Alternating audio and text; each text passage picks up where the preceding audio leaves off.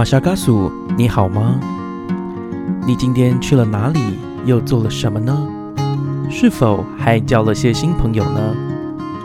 岛屿的阳光适合阅读。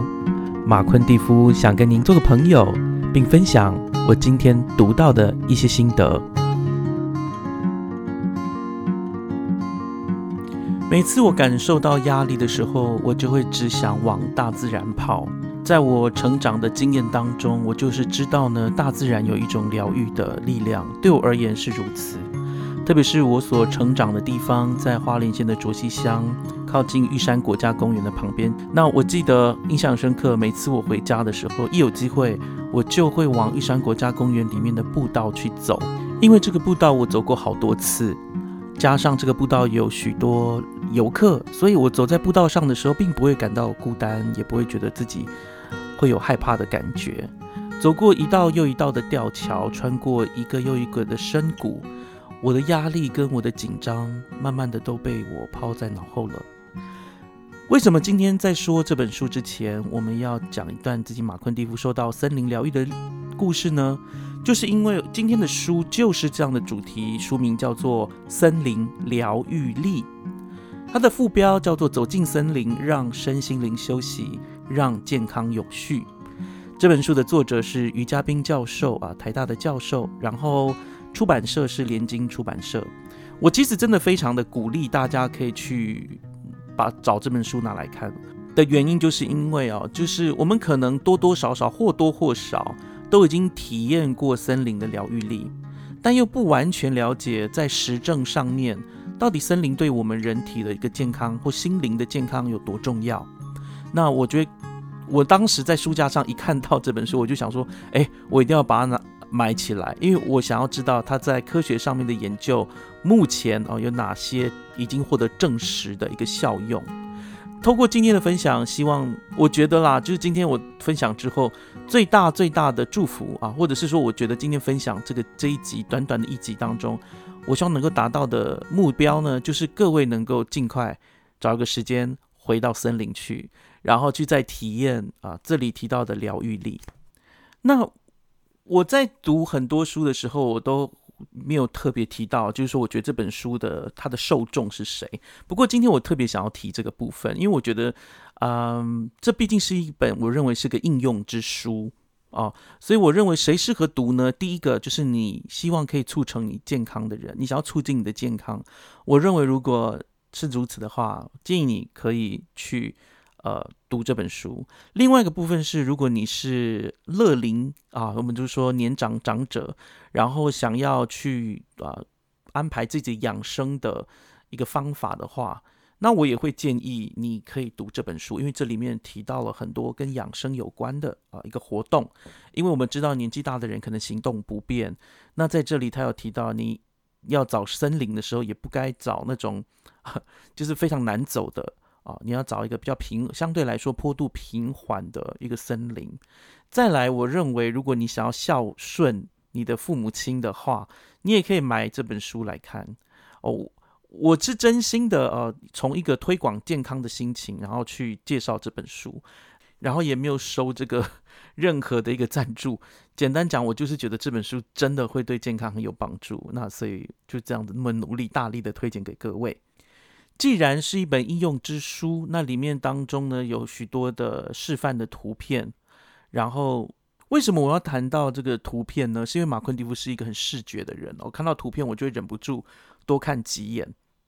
但是如果你以为它里面的图片是明信片式的照片，那你可能啊需要调整一下你的啊 想象哈，因为在这个森林疗愈里面，它着重的是我们在森林里面可以。进行的疗愈活动，所以有许多的照片，其实就是在进行疗愈活动当中所照的活动照。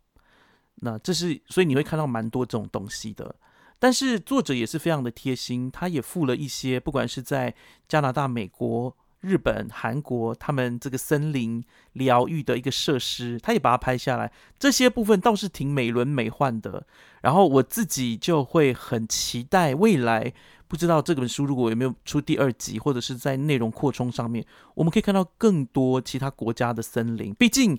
能够让你感受到疗愈力的森林呢，它的样态是各式各样的。每个国家的森林啊，那个树种也不太一样。所以，嗯，我觉得各位在读这本书的时候，不妨去多观察它里面的图片的示范。然后，啊，我自己本人呢，我是觉得我在要要了解这本书之前，看到那些图片，就让我跃跃欲试，想要赶快去一座森林。事实上，我在读这本书的时候。正逢中秋连假，我刚好有机会去溪头参加一个活动，我就在这个活动当中录下了你们现在听到的这段声音。我觉得在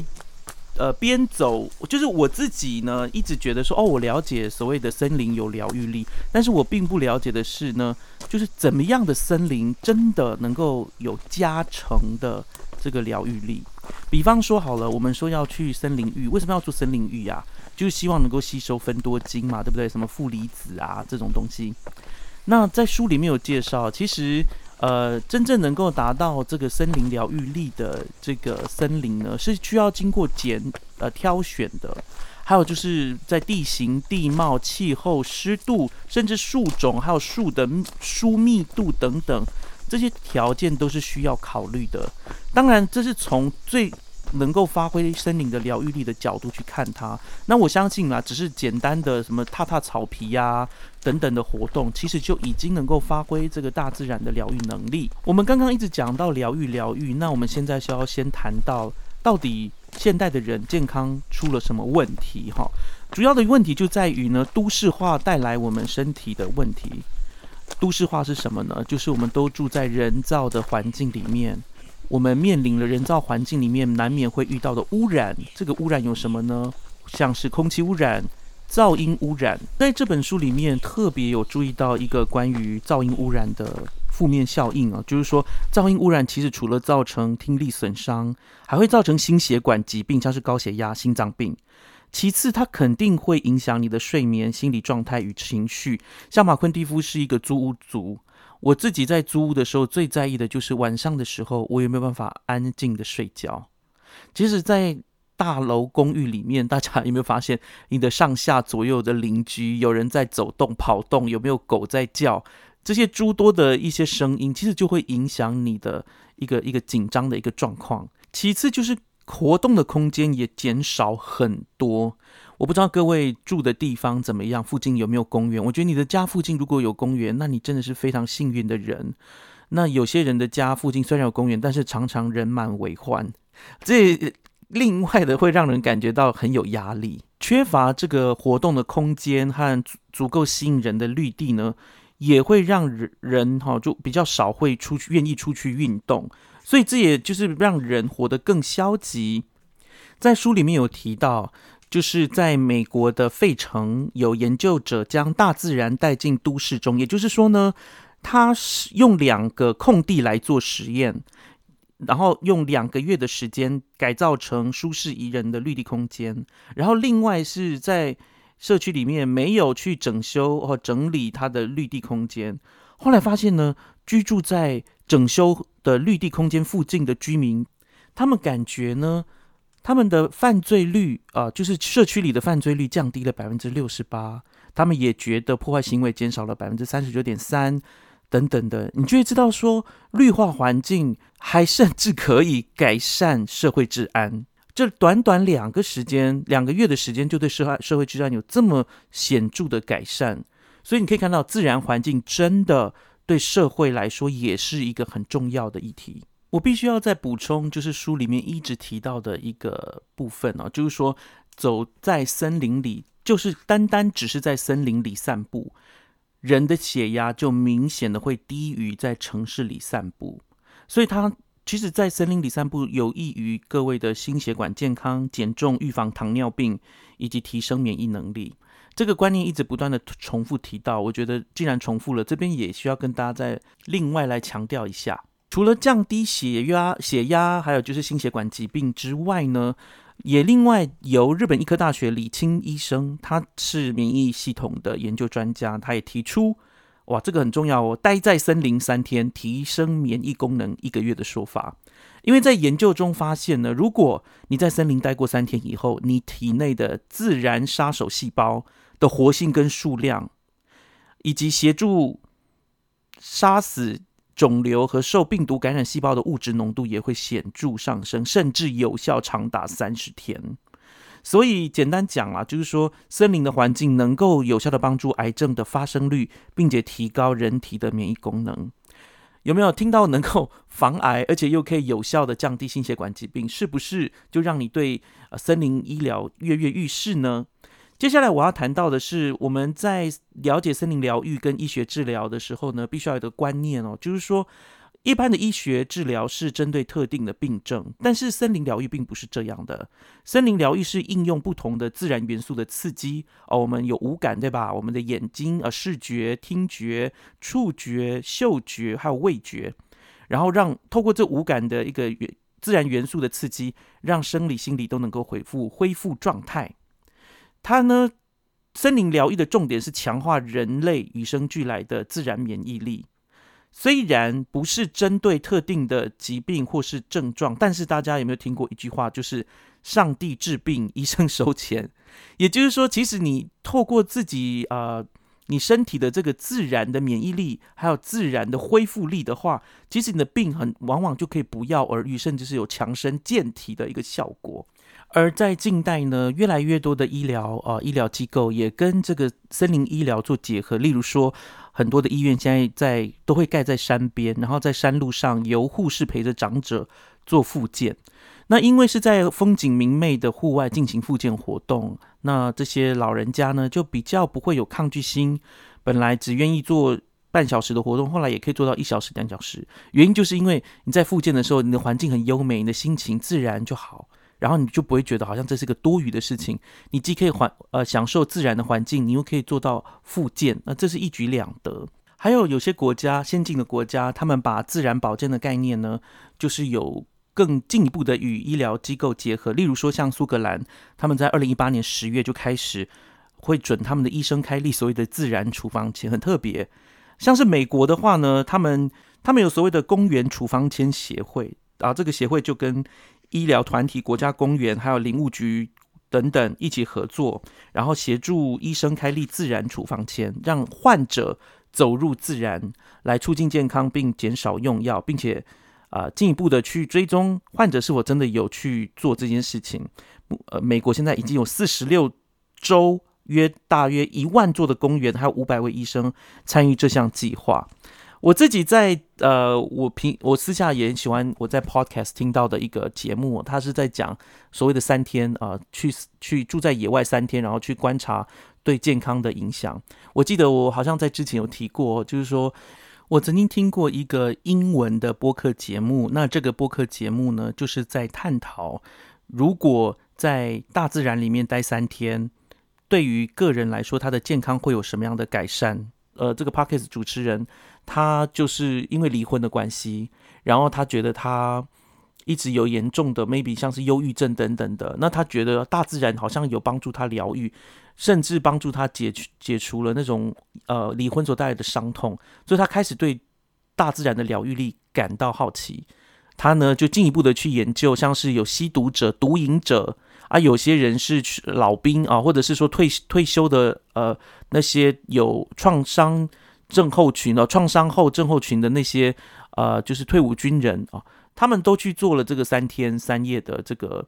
到大自然里面住三天三夜的一个计划，然后发现真的很有疗效。我想呃，在这这本书里面，各位可以看到更多有关于这类的呃讯息，然后也可以看到他们用科学 怎么样去收集这些资讯啊。我在这边就不多谈。我在这本书里面，我最喜欢的章节是第三章。这个第三章里面有提到森林疗愈的实证研究，谈到森林疗愈对健康的一些呃普遍的一些效用，例如说可以降低你的压力，有助于你的自律神经的功能调节，降血压，提升免疫力。还可以改变脑波，我觉得改变脑波这个部分是最有趣的。为什么呢？因为其实现代人哈，我们住在都市里面，最麻烦的事情是什么？就是失眠。我记得之前看到一个报道哈，就是说台湾有好一千两百万的人是失眠的状态，这多么可怕的数字！那么多人晚上都睡不好，那睡不好，白天就更不好。我相信睡眠不只是影响身体，它真的也是会影响你的心理健康。所以去。这个森林里面，呃，去接受这个疗愈的效果，会帮助你有能够获得深层睡眠，而且可以更多的创意。此外呢，对健康的益处还有就是，它真的能够改改善我们的心理健康，呃，还有就是增加我们孩童的学习效能。诶，这大家有没有想过？我们刚刚一直讲的这个美好的效能，感觉都是针对呃老年人，有没有？其实不一定哦。包含就是我们这些一般的工作的，我们就在工作的中年人也好，或者是需要读书的青少年也好，他们都发现，孩子如果能够进入这个自然的环境里面，他的学习成效会比较好。然后成年人的话会更有所谓的创意，甚至呢，他们观察到在医院里面住院的病患，假若他们的窗户外面有自然的美景，他们都比。窗户外没有自然美景的人提早出院，所以我觉得这真的太神奇，太神奇了。然后另外一方面呢，以前的老生常谈，现在慢慢的获得了实证的研究的证实。例如说，有一句话说“拉萨加拉萨短”，随便吃就会随便大，这是什么意思啊？就是以前物资缺乏的时代。小朋友都没有办法好好照顾，就是让他随便吃土啊，在地 地面上打滚等等的。结果后来发现呢，落后国家的小孩比较没有那么多的过敏症，反而是在都市化相对密集的一个地方呢，他们的孩童比较有更多的这个呃，就是过敏的一个症状。原因是什么呢？因为在乡村长大的孩子，身边的生活呢，生活周遭有更多动物细菌的灰尘。所以他们比都市的孩子更有更强的免疫力和抗压力，比较不会有气喘啊、过敏等等的。这真的是一个很特别的事情。然后还有另外一个部分，就是他有提到，都其实我们很多人有一些忧郁的状况啊，常常觉得心情不好啊等等的，在自然的土壤当中有一些细菌，其实是可以。帮助我们抗忧郁的怎么办？我刚刚这样拉里拉扎讲了很多的一个健康的益处，我觉得自己好像什么健康二点零的节目。但是这个就是要让大家知道啊，就是说既然要谈疗愈力，那就把它讲得清楚一点。这也是我觉得这本于嘉宾教授写的书当中让我觉得非常受用的地方。因为我们不能只说哦，这句生理很疗愈，就这样子结束。我们需要知道说，诶，它到底可以怎么样帮助我们，甚至呢？没有真的进入这个森林，也有疗愈力哦。怎么说呢？就是现在已经有医生呢，或是医院在使用所谓虚拟实境，用 VR 的方式啊，让患者能够看到从透过虚拟的这个森林的一个影像。就让他感受到自己在森林，而这个部分其实也可以降低他们的血压，所以这是非常非常特别的。接下来我们要谈到，就这本书，我认为呃讲的更仔细，而且让我大开眼界的地方，一就是森林疗愈的环境不只是分多精跟负离子。我们我们其实，在对呃，我们可能听到一些比较老生常谈，或者是大家比较常谈到的哦，就是去森林，因为森林有分多精啊，有负离子。可事实上呢？森林要发挥疗愈，它的组成因子相当多，有各式各样的因素会影响这个森林有没有办法发挥疗愈的效果。一就是这个森林要有良好的空气品质，还有它需要有温度、湿度、光照度、气压以及分多精、负离子等等。再来就是不同的森林也有不同的环境因子哦，哈，因为我们刚刚谈到的是疗愈环境，但是我们现在要讲的是森林的环境。啊，毕竟是森林疗愈嘛，那你就要去看说，哎，这个森林的种类是什么？还有它的林分密度、海拔高度、它的树冠层的高度，还有树林底下植群的种类分布，还有森林土壤等，这些呀都会影响到体验者的生理与心理的感受，然后体对人类的感官器官呢，哈，会有不同的刺激。这是我觉得最有趣的地方哦，就是说我们可能以为任何的森林都有相同同的一个疗愈的程度，不过在里面提到，例如说像森林就不能太密集，有没有暗暗的黑森林？如果我们处在黑森林里面，其实人是会感到阴森害怕的，所以太密集的森林也不适宜。再来就是，呃，如果太空旷的森林，你也会感觉不到，哎，你有被林包围住的感觉，特别是因为如果树。树冠也不够密的话，你可能会觉得哇，太阳太大，很晒，也不见得是一个很好的事情。再来哦，还要提到的湿度，有没有？你有没有发现，就是你觉得哎，这个森林不错，然后湿湿的，呃，有一些湿气，但是太湿的话，你会觉得有点嗯不太舒服。像这次我去溪头哦，跟大家讲一下，我那个时候去溪头的时候，我就在想说，哎，溪头毕竟它树林也够密嘛，对吧？常常起雾。可是我发现，在这个环境当中，我没有办法过得非常好。为什么？因为室内呢，我刚好睡的那个房间没有所谓的呃除湿机，所以非常的潮湿。我睡在床上的时候，我的棉被都吸满了水汽，沉很沉重的压在我的身上，这样就没有办法达到疗愈的效果。所以湿度也是很重要的，然后一定程度的光照也很重要。对，像我在。这一次去溪头的时候，我就觉得那个光照度刚好就是我我我走的那些林道，我觉得那些光照度就让我觉得很舒服。不管是正午的时候或任何时候，光从树冠洒下来，我我给我给我的感觉是一种清新有力量的感觉，而不是。觉得说，哎，太密集了，有点阴暗，然后有点感到害怕，并不会。我这一次去溪头，就觉得就算我一个人，我也愿意去走那个林道，也不怕会迷路这样子。那我就针对我们在森林疗愈里面可以针对五感所做的活动，我刚刚谈到的哈，说看到树的林相等等，这比较像是视觉，对吧？还有就是书里面有提到一个有趣的地方，就是说。很多时候，我们看到的森林啊，特别是在北欧或是哪里，都是所谓的针叶林。可是也有人提到说，其实他比较喜欢阔叶林，他觉得阔叶林才会有疗效。从此就可以看得出来哦，就是说森林疗愈，它也必须要考量到这个个人的一个面向。并我相信，并不是每一座森林都能够疗愈所有的人，可能只有疗愈某些人。啊，这也是要接受森林疗愈的时候需要了解到的一点。另外一个部分呢，就是要有触觉啊，在触觉。我在这一次的活动当中呢，有一个环节啊，应该是两个环节。一个环节就是去抱树，去感受树啊，就是台湾山它的那个山木，因为我们大家知道台湾山长蛮高的嘛，对吧？所以说，你看到你在底就是树底层底下走的时候，你看得到也只不过就是它的树干，然后。你去抱抱它哦，然后另外一个部分是你在林地走或者是在草地上走的时候打赤脚，然后去感受一下啊，去放放电，这真的很有趣也很有效。我那时候去走的时候，刚好是早上的露水还未完全蒸发的时候，所以我踩在草地上说：“哇，草地好湿又好干净，真的是很干净的感觉，即使是有一点泥泞。”不过泥泞的感觉不见得是个比较好的触感，只是当时的我觉得还可以接受啊，就是土比较软，因为那个时候呃前几天下了大雨嘛，对吧？然后除了这个触觉、视觉，还有嗅觉哦，你可以去闻闻树木、树叶，哎，把它揉一揉，然后闻一闻。还有什么呢？听觉哦，听觉这个部分我真的我要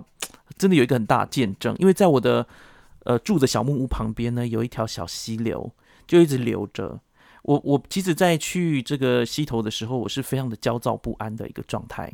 然后，因为马夏尔克书，我们我就必须要一直读书嘛。然后那那几天之前，我都没有办法好好的静下来读书。不过，我在听着那个溪水不断的流，还有就是树林间传来的鸟叫声的时候，我突然觉得我可以一直坐在那里读书。对，这真的是一个。立即的哈，这个真的不是开玩笑，就是立即的感受到森林的疗愈力，然后帮助我有更多的专注力。最后一个可以透过感官的刺激，就是味觉了嘛，对吧？就是吃森林里面所出产的土产，例如说。我在溪头的时候吃了很多的竹笋啊，竹笋汤、竹笋炒肉丝、竹笋去做东坡肉，还有就是蒸的竹笋、煮的竹笋，哇，一堆。所以你在那里就是可以去吃山产啊，就是所山所出来的东西。然后我觉得这也是一个很很有趣的部分。我自己在这次溪头的活动当中呢，非常有幸啊，就是说，呃，活动方有请了一位。呃，女士呢，来作为我们的森林疗愈员，她就是有点像解说员一样，然后带我们在森林里面做一系列的活动。台湾现如果各位现在哈想要知道台湾哪里有森林疗愈活动的话呢，其实你可以去呃东眼山，这看起来是在桃园哦，东眼山国家森林游乐园区、八仙山溪头自然教育园区、阿里山国家森林园区、双流哦，这是在屏东双流。然后台东有知本国家森林园区，花莲有富源啊，森林游乐区，南投有奥万大森林游乐区，然后宜兰有一个叫太平山，总共是应该是一二三四五六七八九哦九个地方，所以在这些地方呢，你都可以呃去享有这个享受一下这个森林疗愈的活动，嗯。我自己在做森林疗愈活动的时候呢，就一开始呃，老师呢他真的很认真，他带我们去做呼吸。在森林里面最重要，你要疗愈的话，可能就要从你的呼吸开始调起。那我自己在那边的时候，我就发现，哎，老师很认真，他带我们做了瑜伽的呼吸法啊，让我们能能松一下筋骨，然后呢，也对环境做一下了解。所以，我们在这个森林里面，可以说算是陌生的森林里面，就比较能够有安全感，不会感到害怕。因为其实有人长期住在都市里面，他其实很怕在野外的环境啊。所以呢，在做这个森林疗愈活动之前，有一有一定程度的了解跟解说，确实可以让你更专心的去接受这个疗愈的活动。所以，不知道今天。大家听到我今天讲这个森林疗愈力的节目，感觉怎么样哦？我刚刚说过，我再说一次，我真的很期望各位在听了今天的节目之后，可以考虑一下，在最近的一个出游里面去找一个森林，然后去感受一下森林带给你啊重新的能量跟力量。我最喜欢森林疗愈力的一个地方，就是说，我觉得在森林的面前，每个人都是平等的。最后一段话我要引一下，就是。《黄帝内经》当中有提到一个观念，关于疗愈啊，关于治疗这种事情，上医治未病，中医治愈病，下医治已病。意思是说，医术最高明的医生啊，上医他是治未病，就是治还没有生病的人；中医治愈病，就是中间的等级的医生，他是治已经快生病的了；然后最下等的医生是治已经病的人。所以从健康的观点来看。森林其实是最好的医生，然后森林疗愈的本质就是防范、防患于未然的这样的一个健康促进概念。所以呢，呃，健康这件事情真的不能等，不要等到你真的不能动了才去森林，现在就可以去森林。那这是我们今天的节目，也愿各位可以从森林当中得到你需要的能量与力量。啊，那就我们下次再见喽，拜拜。喜欢我们今天的节目吗？欢迎各位听友能够到 Spotify、Apple Podcast、Google Podcast 或 Sound On 聆听我们的节目《马夏尔克书》，并且在 Apple Podcast 上给我们五颗星的评价。当然，如果各位还有其他的意见或者是很好的想法，也欢迎到我们脸书的粉砖以及 Instagram 上面的粉砖留言给我们。我们很期待获得各位的反应跟回响哦。我们就下次再见喽，拜拜。